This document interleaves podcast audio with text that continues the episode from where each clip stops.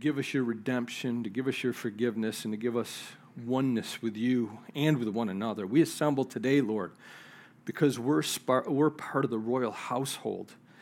And we ask your blessing over your word, that you would anoint its truth into our lives, Lord, and cause it to accomplish what you from heaven have purposed it to do for us here on earth. This morning, Lord, we want to bring hearts before you that are receptive, Lord. So even now, Lord, things just happen in life. And have the opportunity, Lord, to callous our heart, even harden our hearts, or cause our hearts to be distracted or indifferent, Lord, and we don't want any of that. We want a softened heart into your presence today, that this word, like seed, could go into us, Lord, and do what you want it to do. We bless you today, Lord.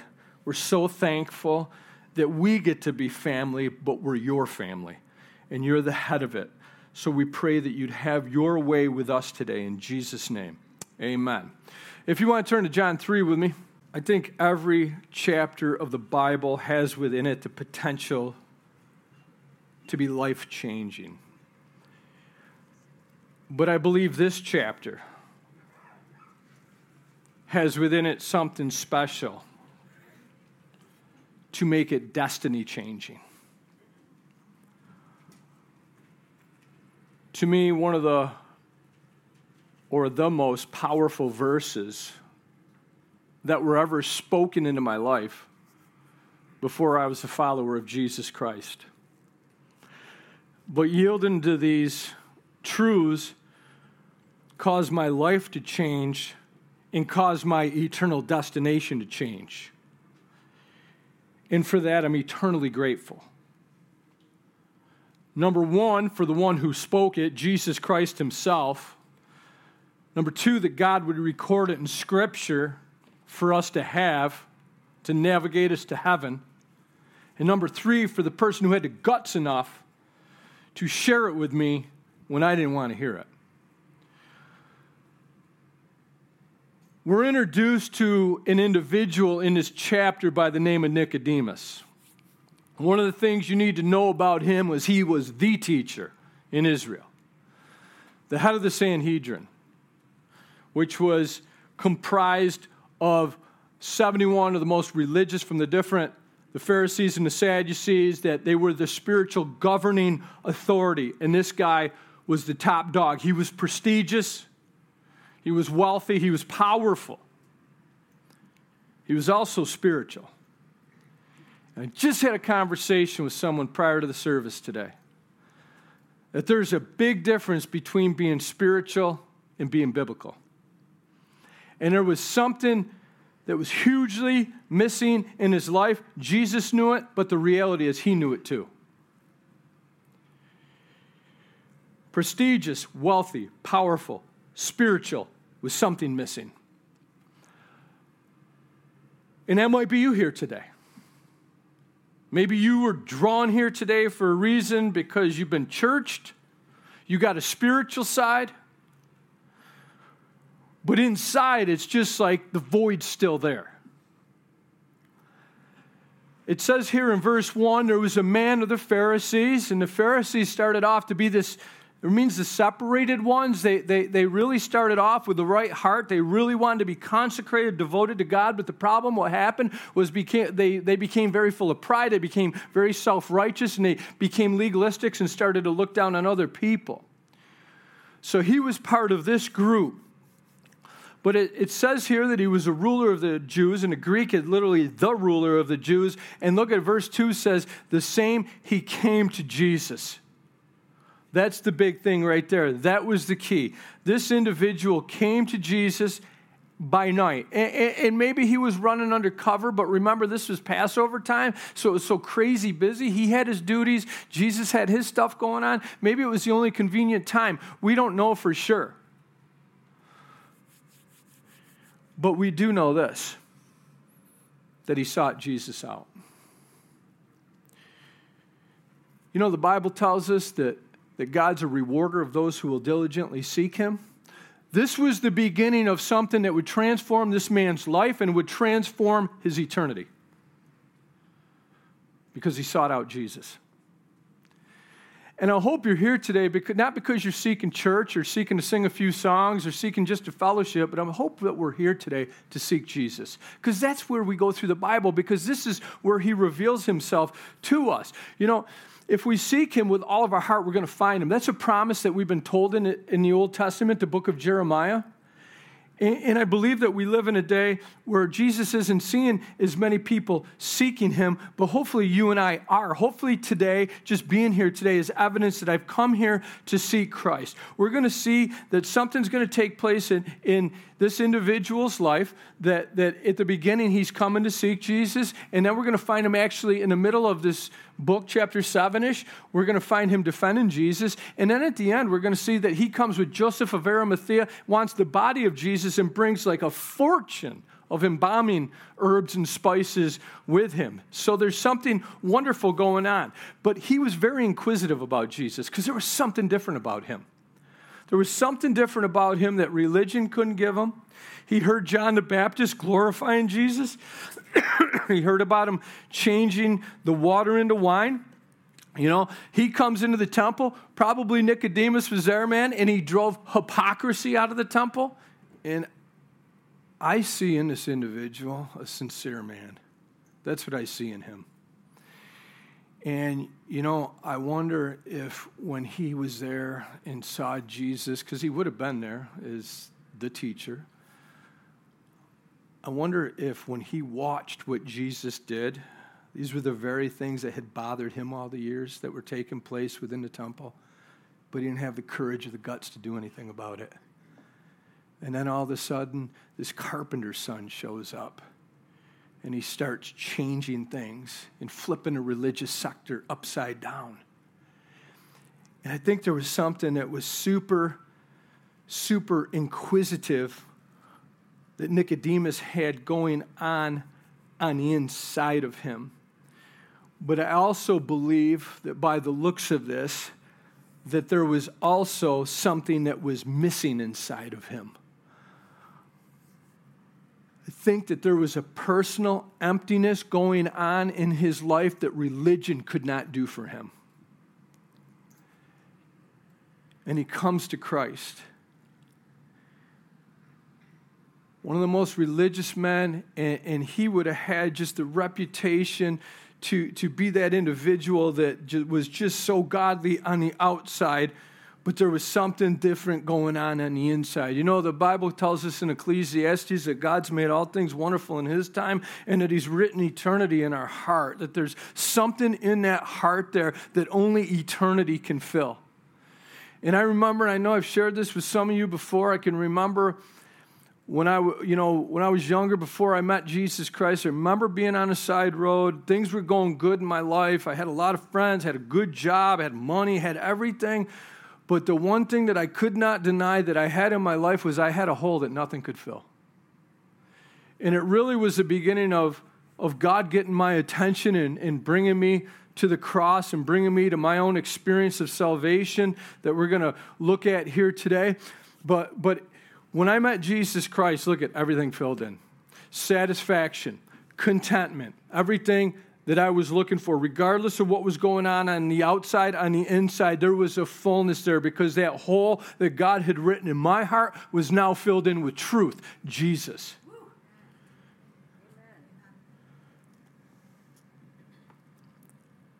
So he comes to him, and he doesn't deny anything. He says, no man can do these miracles that you do. So he knew about the miracles, except God be with him. And Jesus answered and said unto him, verily, verily, I say unto thee, except a man be born again, he cannot see the kingdom of God. Now, what we see here, we see this encounter, but one of the things that we don't see here that's written in the text that we can only see when you look at the Bible as a whole is God says that I have loved thee with an everlasting love, therefore with loving kindness have I drawn thee. Jesus would say that no man could come unto me unless the Father draws him. So behind the scenes, we've got this Nicodemus, this spiritual individual who's empty on the outside, but working in his life was God Almighty that loved him so much, that saw his need and was trying to bring him to Christ. Look, if you've come to Jesus Christ and he's your Lord and Savior, that is a manifestation of the fact that God loved you and he drew you to Christ, because because he knew what you needed. And if you're here today and you haven't made Jesus Christ your Lord and Savior, through these truths today, God's trying to draw you to the wells of salvation so that he can bless you and give you eternity that you can't even comprehend on this side of it. So he says to Nicodemus, he says, verily, verily, or truly, truly. And that's the thing about Jesus. Except a man be born again, he cannot see the kingdom of God. So what do we find here? He comes here, and he's kind of meandering, you know, and that's what people do. We kind of meander. But Jesus cuts right to the quick. Nicodemus, I know what's going on in your life. You're concerned about your eternity, and I'm going to answer you about what's really going on in your heart, even though your heart's hiding behind your lips right now. You're hailing me as a good teacher and acknowledging the miracles that I'm doing, but I'm here to talk to you about your eternity because you are spiritual. You are religious, but you're not redeemed. And that's what Jesus loved him enough to tell him. It's if you got King James, it's verily, verily, but it means truly, truly. And how many of us know this, that when we come to Jesus Christ, you're going to get the truth? Jesus does not withhold truth from us. And it's so important for us to realize that when we come to Christ, it's not just about speaking, but it's about muting this thing and actually listen to what he has to say. That's why it's so important for you and I to be in communication with Jesus Christ through the Bible, because the listening provides the life-changing. It was listening to the gospel of Jesus Christ that changed my life and changed my eternity. And that's what we're seeing here with this individual Nicodemus. So he hits the rubber on the road here. Verily, verily, truly, truly. I'm going to tell you the truth, religious leader. I say unto you, okay, because you've got a lot of religious credentials, okay? You might impress a lot of people. You know, you might be impeccable in your attendance, spot on with your tithe, you know, full of good works, very kind, and you're always there to help.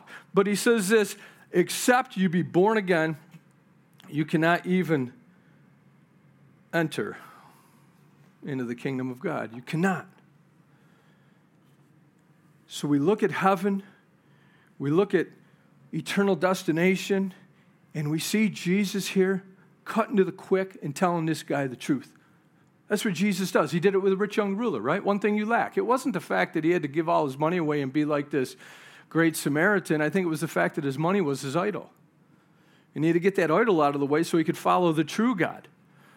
The woman at the well, we're going to see him cut to the quick with her. Yeah, you're right. You've had 5 husbands. The guy you're living with now isn't even your husband. You're living in sin. But you know what Jesus did? He gets to the truth of the matter. He speaks truth into their life so that he can get them where they need to be with him. A life of beautiful redemption. So, except a man be born again, he cannot see the kingdom of God. The individual that loved me enough to speak those truths into me saw on the outside rejection. Just walked away, whatever. But the word of God is quick and powerful and sharper than any two-edged sword. What he didn't see was the sword of truth stuck in my heart. I could not shake that truth because that truth was God's truth, and that truth is alive, and that truth does its work. I did not yield to it at that moment, but because those were the words of Jesus Christ, they were stuck in there like a harpoon in the side of a whale. And now Nicodemus, so Nicodemus said unto him, how? Okay? And so often in life. Now remember, he's a natural man, but even you and I, you know, who are born again of the Holy Spirit, we go through situations. You might even be facing something today, and it's just a crossroads, it's a trial, looks like an impossibility, firestorm, mountain, whatever it might be, but we know as Christians those things come into our life.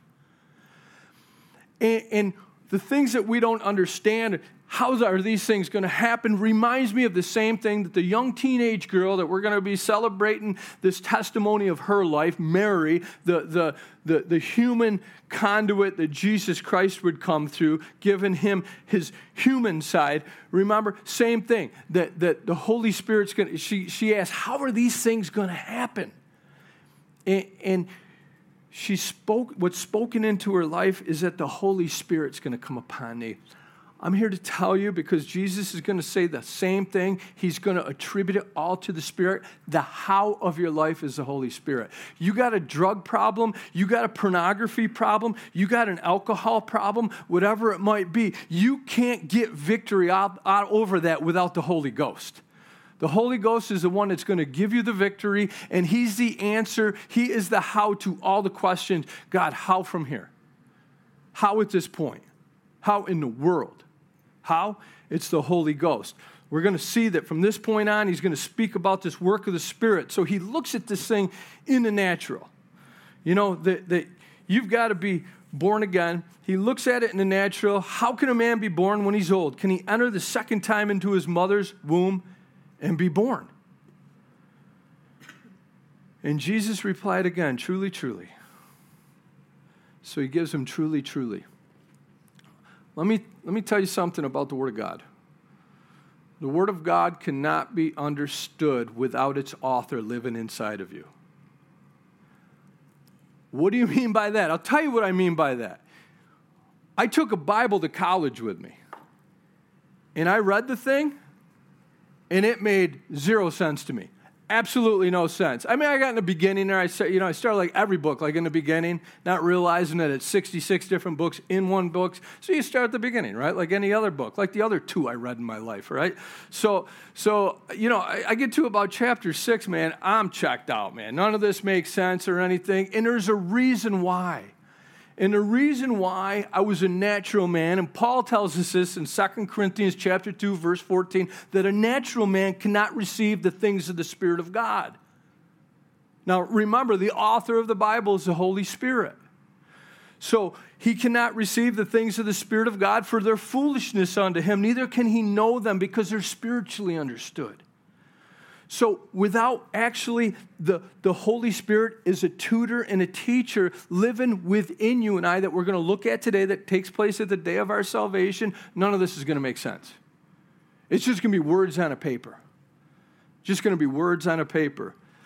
But once he's in there, all of a sudden the truths and the reality of life and the applications of the heart and the home, all of a sudden they start to gravitate off the page. And God's directing you through his wisdom, and the entrance of his word starts to give light to your life.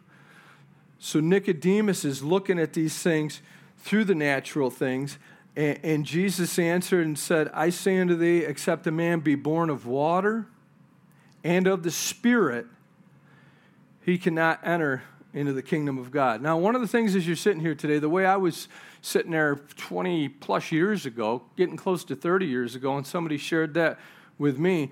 Now, you should be sitting here. When Jesus says that, you know, that you cannot enter the kingdom of God, which is eternal destination, or eternal destination. You cannot inherit the kingdom of God unless you're born again. The thing that was going on in my heart at that time, just being honest with myself, I attended church. I wasn't that bad, comparing myself by other people, but I wasn't born again. And Jesus Christ is far more interested in our forever than our feelings. And he loves us enough to speak the truth. And I'm here to tell you today, because this is the problem that's going on in the church today. We want to get away from the uncomfortable words, but the uncomfortable words are the biblical words. And the uncomfortable word of sin is everything that we have done in rebellion to God that needs to be forgiven. It can only take place through Jesus Christ. And until we put our faith in him, like we're looking at today, our destination is the lake of fire. And if you go to a cemetery, you can know this, according to the teachings of Jesus, is that the majority of the people that are in that ground are actually in hell today.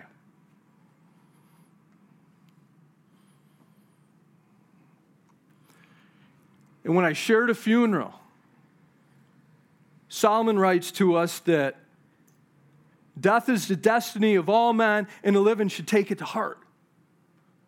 So what does that mean? That means that I should take it to heart today, because if you're here today and you're not saved, today's the day for you to get saved. And if you are here today and you're saved, you should be so grateful.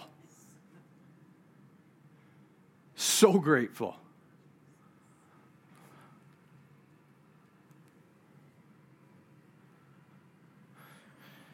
Jesus is looking to pierce through religion with the anointing of God's truth.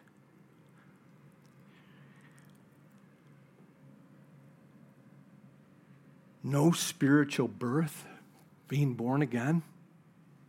He said, what, a second time? My mom's womb? No, first time was the womb. No spiritual birth, no heaven. It's just simply what that means. And the Jehovah's Witnesses have it all wrong. There's no annihilation. You and I are eternal beings. When God breathed into Adam, he became a living soul. At that time, that individual was going to live forever somewhere, either in heaven or in hell, based upon his decision to follow God or not. So verse 6, that which is born of the flesh is flesh. And different people have different interpretations, but if you follow the flow of this, because he goes, that which is born of the Spirit is spirit. I believe it's talking about the two births that we're supposed to experience in this life, the physical birth and the spiritual birth. One of the greatest monumental moments in my life was the birth of my first child. I'll never forget it. We were over in Warsaw. It was a lot of suffering my wife went through. But I'll never forget having a C-section. We were there 4 days, and it was just like one of the most memorable experiences and joys of my life. It really was, to watch that birth, and it reminded me that life is just a gift, and so is in spiritual life. But I do know this, that the ones who gave you physical birth, your parents, they actually passed on something to you called a sin nature, because they're sinners. Sinners give birth to sinners. So they passed on that sin nature to you and I. We're born out of fellowship with God.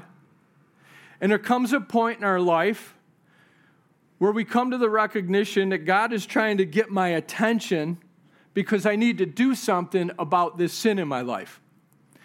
So what he's done is he provides to you and I the gift to be forgiven of that sin, and it's the direction that Jesus is trying to take Nicodemus in this discord, in this teaching, this little one-on-one Bible study that he's given him right here. He says to him, marvel not that I say you must be born again. So Jesus says this is a must. It's a non-negotiable. There's no negotiating it. It's not going to be getting to heaven someday. I know, Jesus, you said that, but I did this. No, Jesus said, I'm going to hold you accountable to the truth that I invested in your life. See, every one of us have free will, and we have the ability to reject it. God's not going to force his love on you. He's not going to force his forgiveness or his salvation. He's not going to force heaven on you. You have the opportunity to actually receive this or reject it. But what we need to remember is what you do with Jesus is the most important decision of your life, because guaranteed it determines where you spend your eternity. And we've got the pleasure garden of God in Revelation 21 and 22, where there's a new heaven, new earth, new Jerusalem, no more pain, sorrow, tears, any of those things. God's dwelling amongst us. That's where the pearly gates are, and the streets of gold and everything else. The most wonderful thing not being what's there, but who's there. But prior to that, another chapter, you got the lake of fire, where the small and the great, they stand before a great white throne. And because their name wasn't written in the Lamb's Book of Life, they're cast in a lake of fire that actually was prepared for Satan and his angels, Jesus told us. So I'll tell you this right now, the only way that you're ever going to go to hell is you got to step over the dead body of Jesus Christ to get there, because he's laying his cross in your path so that you won't have to go there. He says, marvel not that I say unto you, you must be born again. The wind blows where it listeth, and you hear the sound thereof, but you can't tell from where it comes or where it goes. So is everyone that is born of the Spirit. There's a physical manifestation. There's visual evidence. You know, yesterday we went hunting, and it was cold. And I don't have the best cold weather gear, but I thought I could make it. And just about when I wasn't making it, man, I saw that sun come up, and I'm like, praise the Lord. I'm going to get some sun on my face, get heated up, and that wonderful sun came up and brought with it about a 20-mile-an-hour wind. Freezing, man, but you could see the evidence of that wind. Everything was blowing all over the place, and I got colder and colder and colder. But it is what it is. And that which is born of the Spirit is Spirit. If we will, turn to John. Let's go forward a little bit into John 14. When Jesus is talking about the birth of the Spirit, we need to remember that the Holy Spirit is the power source of the church.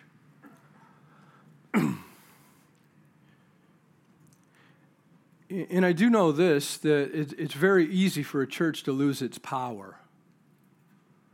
It's very easy for a believer to lose his or her power. And the way that you can lose power, in all the years of doing electric in my life, it's when two things that shouldn't be touching intersect and touch. And then all of a sudden, boom, you trip the breaker. You got no power now because there's something broken preceding it. And I think in the life of a believer, we need to realize that the Holy Spirit and the Holy Word, they work in harmony with one another. And the moment that we start to get out of harmony with the Spirit and with the Word, through compromise, rebellion, unbelief, grabbing back personal lordship instead of Jesus' lordship, that sometimes what that'll do in our life is it'll cause something to short circuit in the spiritual realm. And all of a sudden that power gets shut down. And what I mean by that is the Bible talks about us having the ability to quench and grieve the Holy Spirit. It's like when the breaker flips in your house and all of a sudden everything that was designed to run doesn't run the way it was designed anymore because there's been power broken, something shorted out. So when we look at what the Holy Spirit does in the life of a believer, because we're talking about being spiritually born, all right? We're physically born, we're here today. But being spiritually born takes place at conversion, and we see here Jesus at this time speaking to the apostles, all right? That's who he's talking to here. And look what he says in verse 16. He says, I will pray to the Father, and he will give you another, okay, of the same. It literally means of the same kind. So what is this? This is divinity. This is God. He says, I will give you another comforter that he might abide for you, with you forever, even the Spirit of truth, and the world cannot receive it because they seeth him not, neither know him, but you know him, for he dwells with you. That was the current work of the Holy Spirit with the apostle. He dwells with you, and he shall be in you. That's what's coming next, guys. And we're going to find that towards the end of John's gospel. And this is what Jesus is referencing here, the point where we actually give our lives to Jesus Christ. We turn from our sin. We accept him. We embrace him. We come to his cross. We recognize the sufficiency of it, the blood that was shed for our sins. And by faith, we accept Christ as our Lord and Savior. And what takes place at that time? The Holy Ghost steps in and he changes everything. This isn't like pick myself up by my spiritual bootstraps or all of a sudden, I'm signing up for a more moral life or anything like this. No, this is transformation from the inside out. Matter of fact, go to Galatians chapter 1 with me for a moment. Galatians 1, unbelievable picture of what the spiritual birth is. Saul of Tarsus. Because of time, we won't go there, but you can read a little bit of his testimony in Acts chapter 26, how he hunted the church. He hunted believers. This guy is what we would call, in these modern days that we live in, he was like a terrorist against Christians. That's who he would, kill families. A simple statement that he makes in Galatians, verse 13, for you heard of my conversation, or my conduct, in the times past in the Jews' religion, how that beyond measure I persecuted the church of God and wasted it. And profited in the Jews' religion above many of the equals of my own nations, being more exceedingly zealous of the tradition of my fathers. but one that pleased God, who separated from my mother's womb and called me by his grace to reveal his son in me, that I might preach him among the heathen. This guy goes from persecutor to preacher, and it all happened on the Damascus Road.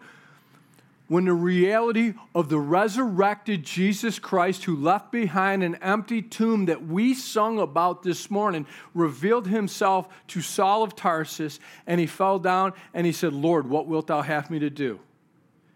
And he changed his life. It was his born-again experience at that moment. His whole life changed when he made Jesus Lord. And our life should have too.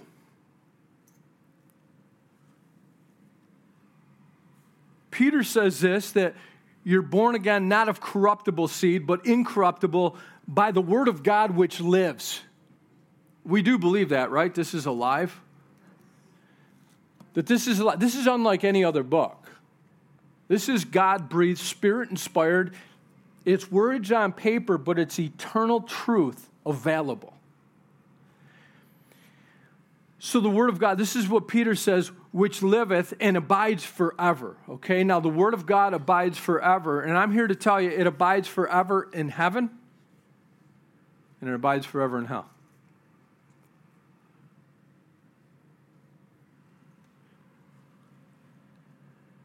For all flesh is as the grass, and the flesh of the glory of man is the flower of the grass. The grass withereth, and the flower thereof falleth away, but the word of the Lord endureth forever. And this is the word which by the gospel is preached unto you. Wherefore, speaking about being born again, what we see here, Peter's experience being born again. Remember, this is the same individual that denied Jesus Christ 3 times. This is the same individual that would go on and publicly proclaim Jesus Christ, and over 3,000 people got saved. What was the difference? The difference was a conversion that brought the Holy Spirit's presence in and power upon. That was the difference. And he would go on to say that, like we're talking about the wind, you can't see the wind, but you can see the effects of it. And this is the effects, Peter says, once we're born again by the word, which lives and abides, liveth and abideth forever. He says, you lay aside malice, all guile, hypocrisies, envies, and evil speaking. So all of a sudden, sin's getting pushed out of the life. You don't want that anymore. And it's not just that God deals with the sin issue because he wants us to experience great victory and not live in bondage and be free from the chains that the flesh, the devil, and the world wants to put on us. It goes on to say, and as a newborn babe desires the sincere milk of the word that you might grow thereby. Now all of a sudden, you have an appetite for the word of God. You're hungry and you want to grow in your faith. You want to grow in your knowledge of who this Jesus is and his plans and his purposes, his truths and his promises. And you get it here. When I grew up, the only thing I took any interest in ever reading was the sports section. That was it. I was not a reader. But once I got saved and the Spirit was in me, now I desired this. I wanted to fellowship with Jesus Christ through this. I wanted to be nourished. I wanted to grow. And I had an appetite for the Bible. That's part of the wind. That's part of the revealing, like the wind that comes into someone's life. You see them reading their Bibles. You see them hungering for the Word of God. You see them thirsting for the Word of God. But everything changes on the inside. You know, my softball buddies didn't understand. Oh, you got to go to church now. No, I want to go to church. You couldn't have dragged me into a church on a Sunday when I had a softball game, but now you couldn't drag me out to play softball. Why? Because I just wanted to make better decisions? No, because the Spirit of God was guiding me in the direction of God for my life. That's what the Holy Spirit does. Peter writes that we, according to his promise, we're partakers of the divine nature. Now the divine nature steps into us when we're Spirit-born. You can go back to John's Gospel.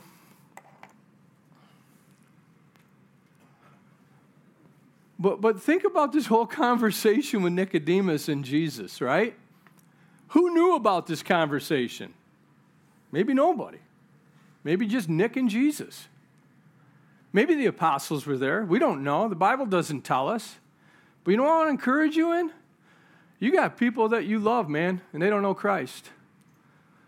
Some of those people that you love, that you're so concerned about, they're seeking Jesus. You just don't even know about it. And better than that, Jesus is seeking them. So we take comfort in that, man. We have a God that'll leave the 99 to go after the one lost. So he says here, you know, speaking about the wind, speaking about the evidence, you see what the wind does, right? It takes my trampoline and throws it up into the trees. You know, that's what the wind has the power to do. There's evidence, visual evidence. Well, it must have been some wind last night. And Nicodemus answered and said unto him, how can these things be? And Jesus answered and said unto him, are you a master of Israel and you don't know these things? Now, the reality is some of this stuff should have sunk into his head a little bit because the book of Ezekiel, which he should have studied, you know, would speak about God stepping in and giving a new heart and giving a new spirit. Jeremiah would reference the same thing. But unfortunately, this guy wasn't open to everything that the scripture had to say and did not know this very important thing. Verse 11 says, verily, verily, I say unto thee, I believe it's speaking about the Trinity here, we speak what we do know and testify what we've seen, and you receive not our witness. If I've told you earthly things and you believe not, how shall you believe if I tell you heavenly things? The word belief is going to be referenced 5 times in the next 6 verses. So important, because that's where it all comes back to. Think about what belief has the power to do to fear. I mean, these are issues that have really manifested themselves in the church, especially the last 3 or 4 years. But think about what belief does to fear, panic, anxiety, worrying, depression, discouragement, insecurity, and eternity. Belief, faith, trust, it's an extinguishing agent to all those things. And this is what Jesus is focusing on. He's focusing on a belief that is a trust of the heart in who he is and what he's saying. You know, Jesus makes simple statements in the Bible, simple questions, and from time to time, they just manifest themselves in our heart because he's trying to meet us where we're at. But I wonder sometimes if the question Jesus might pose to you and to me today is, where's your faith? Because if we're overridden with fear, panic, anxiety, worry, depression, discouragement, insecurity, and eternity, he would say, where's your faith?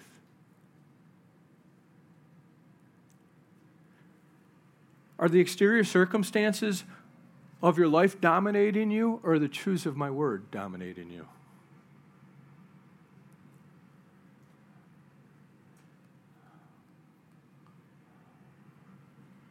You know how many times that still small voice speaks to me? And says this, Jeff, do you trust me? Well, yeah, I'm a pastor. Of course I trust you. No, he really gets down and says, do you trust me?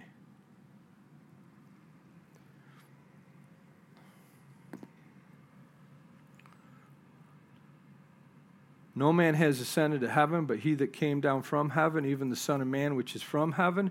In verse 14, he says, as Moses lifted up the serpent in the wilderness, even so must the Son of Man be lifted up. And that's in reference to what he's going to go through at Calvary. That's what we're going to see about 16 chapters from now when his life mission manifests itself. But the Old Testament reference was when Moses was taking the children of Israel out of Egypt to the promised land, and the people got discouraged. And they got sick of God's provision. Eating this manna and everything, they started to complain. And all of a sudden, the consequences of their actions, there was these fiery serpents that slipped into the camp. And it would bite people and they would die. And he told Moses, I want you to take a serpent, put it on a brass pole, and you tell the camp whenever they look at that, once they're bitten, They will not die, they'll live. But they would have to look to what God had provided for them by faith.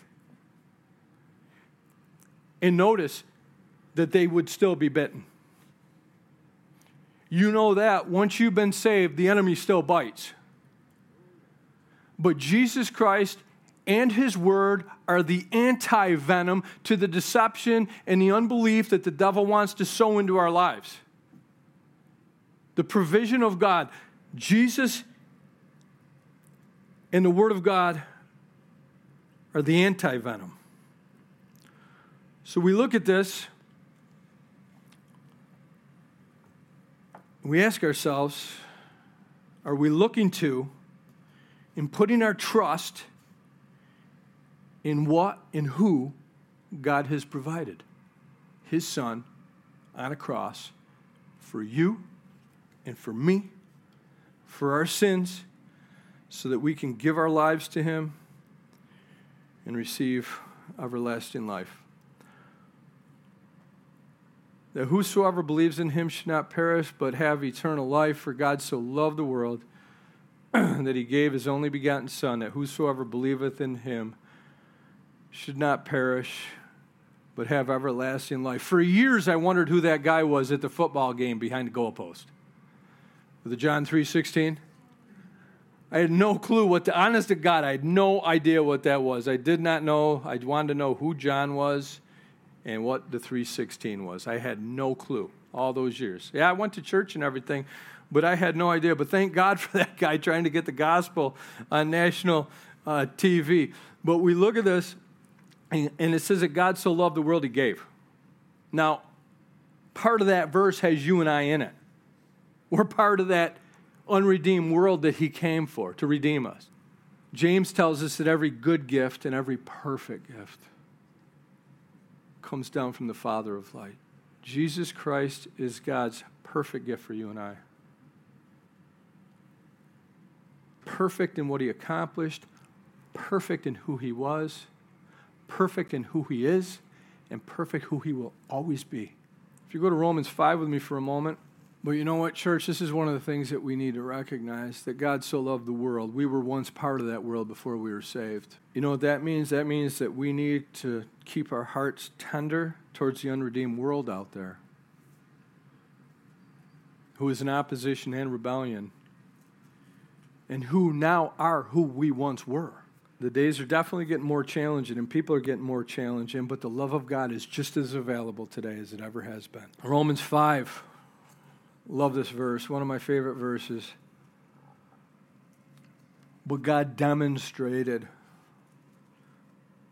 his love towards us, and his love is towards us,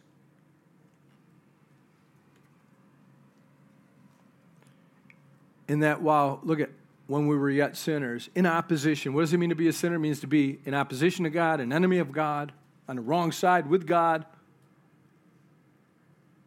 But nevertheless, the love that he had for us in that position was to come after us so that we wouldn't stay in that position, that while we were yet sinners, Christ died for us. And much more than being now justified by his blood, we shall be saved from wrath through him. How good does it feel, Christian, not to have the wrath and the judgment of God hanging over your head anymore? I'm so thankful because, you know, as we look at this, okay, closing out here, if you're not born again, you're not going to heaven. They're not my words or his words. I'm just echoing what Jesus said when he spoke to a religious individual. So as we look at that, your heart did one of two things. If you're not checked out and somewhere 10 miles down the road, your heart did one of two things. You're either concerned about your destination or you're secure with your destination. I am secure with my destination. Don't say it with arrogance at all. I say it with confidence because I know whom I believed. These things are written that you might know you have eternal life. That's confidence. Not arrogance, confidence. If I don't make it here next Sunday, I'll see you in heaven. That's where I'll be. But will you be? Because if there's a concern in your heart, this is what you need to know, that God has provided the way of salvation, the way to heaven, but it only comes through his Son. There is no other way. Jesus himself said that. I share that at funerals too, because in so saying that I am the way, the truth, and the life, no one comes to the Father but through me, he speaks of one singular way, thus denouncing any other way. There's no other way. So it's who Jesus Christ is, and it's what he did on that cross, just what, like we read about here in Romans chapter 5, that we're justified. We're put in a position of the right standing with God by what? By his blood. That's why we sing about the blood. Because it's precious. Peter said that it's precious.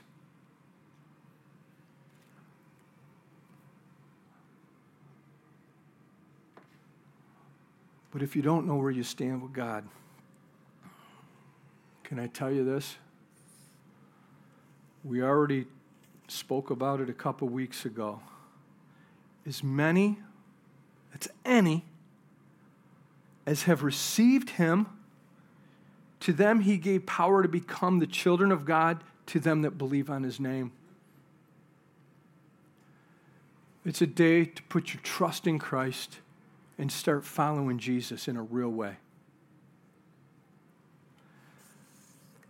Sometimes as believers, we go through this. Am I saved? Am I not saved? Am I saved? Am I not saved? And I get it, man. I had that argument with myself, especially in my early years with the Lord.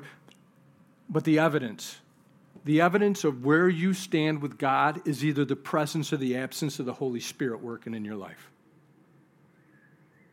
Because if you're born of the Spirit is within you. And he's guiding your life in the ways of God. It goes from the religion to the relational. And that's a huge difference.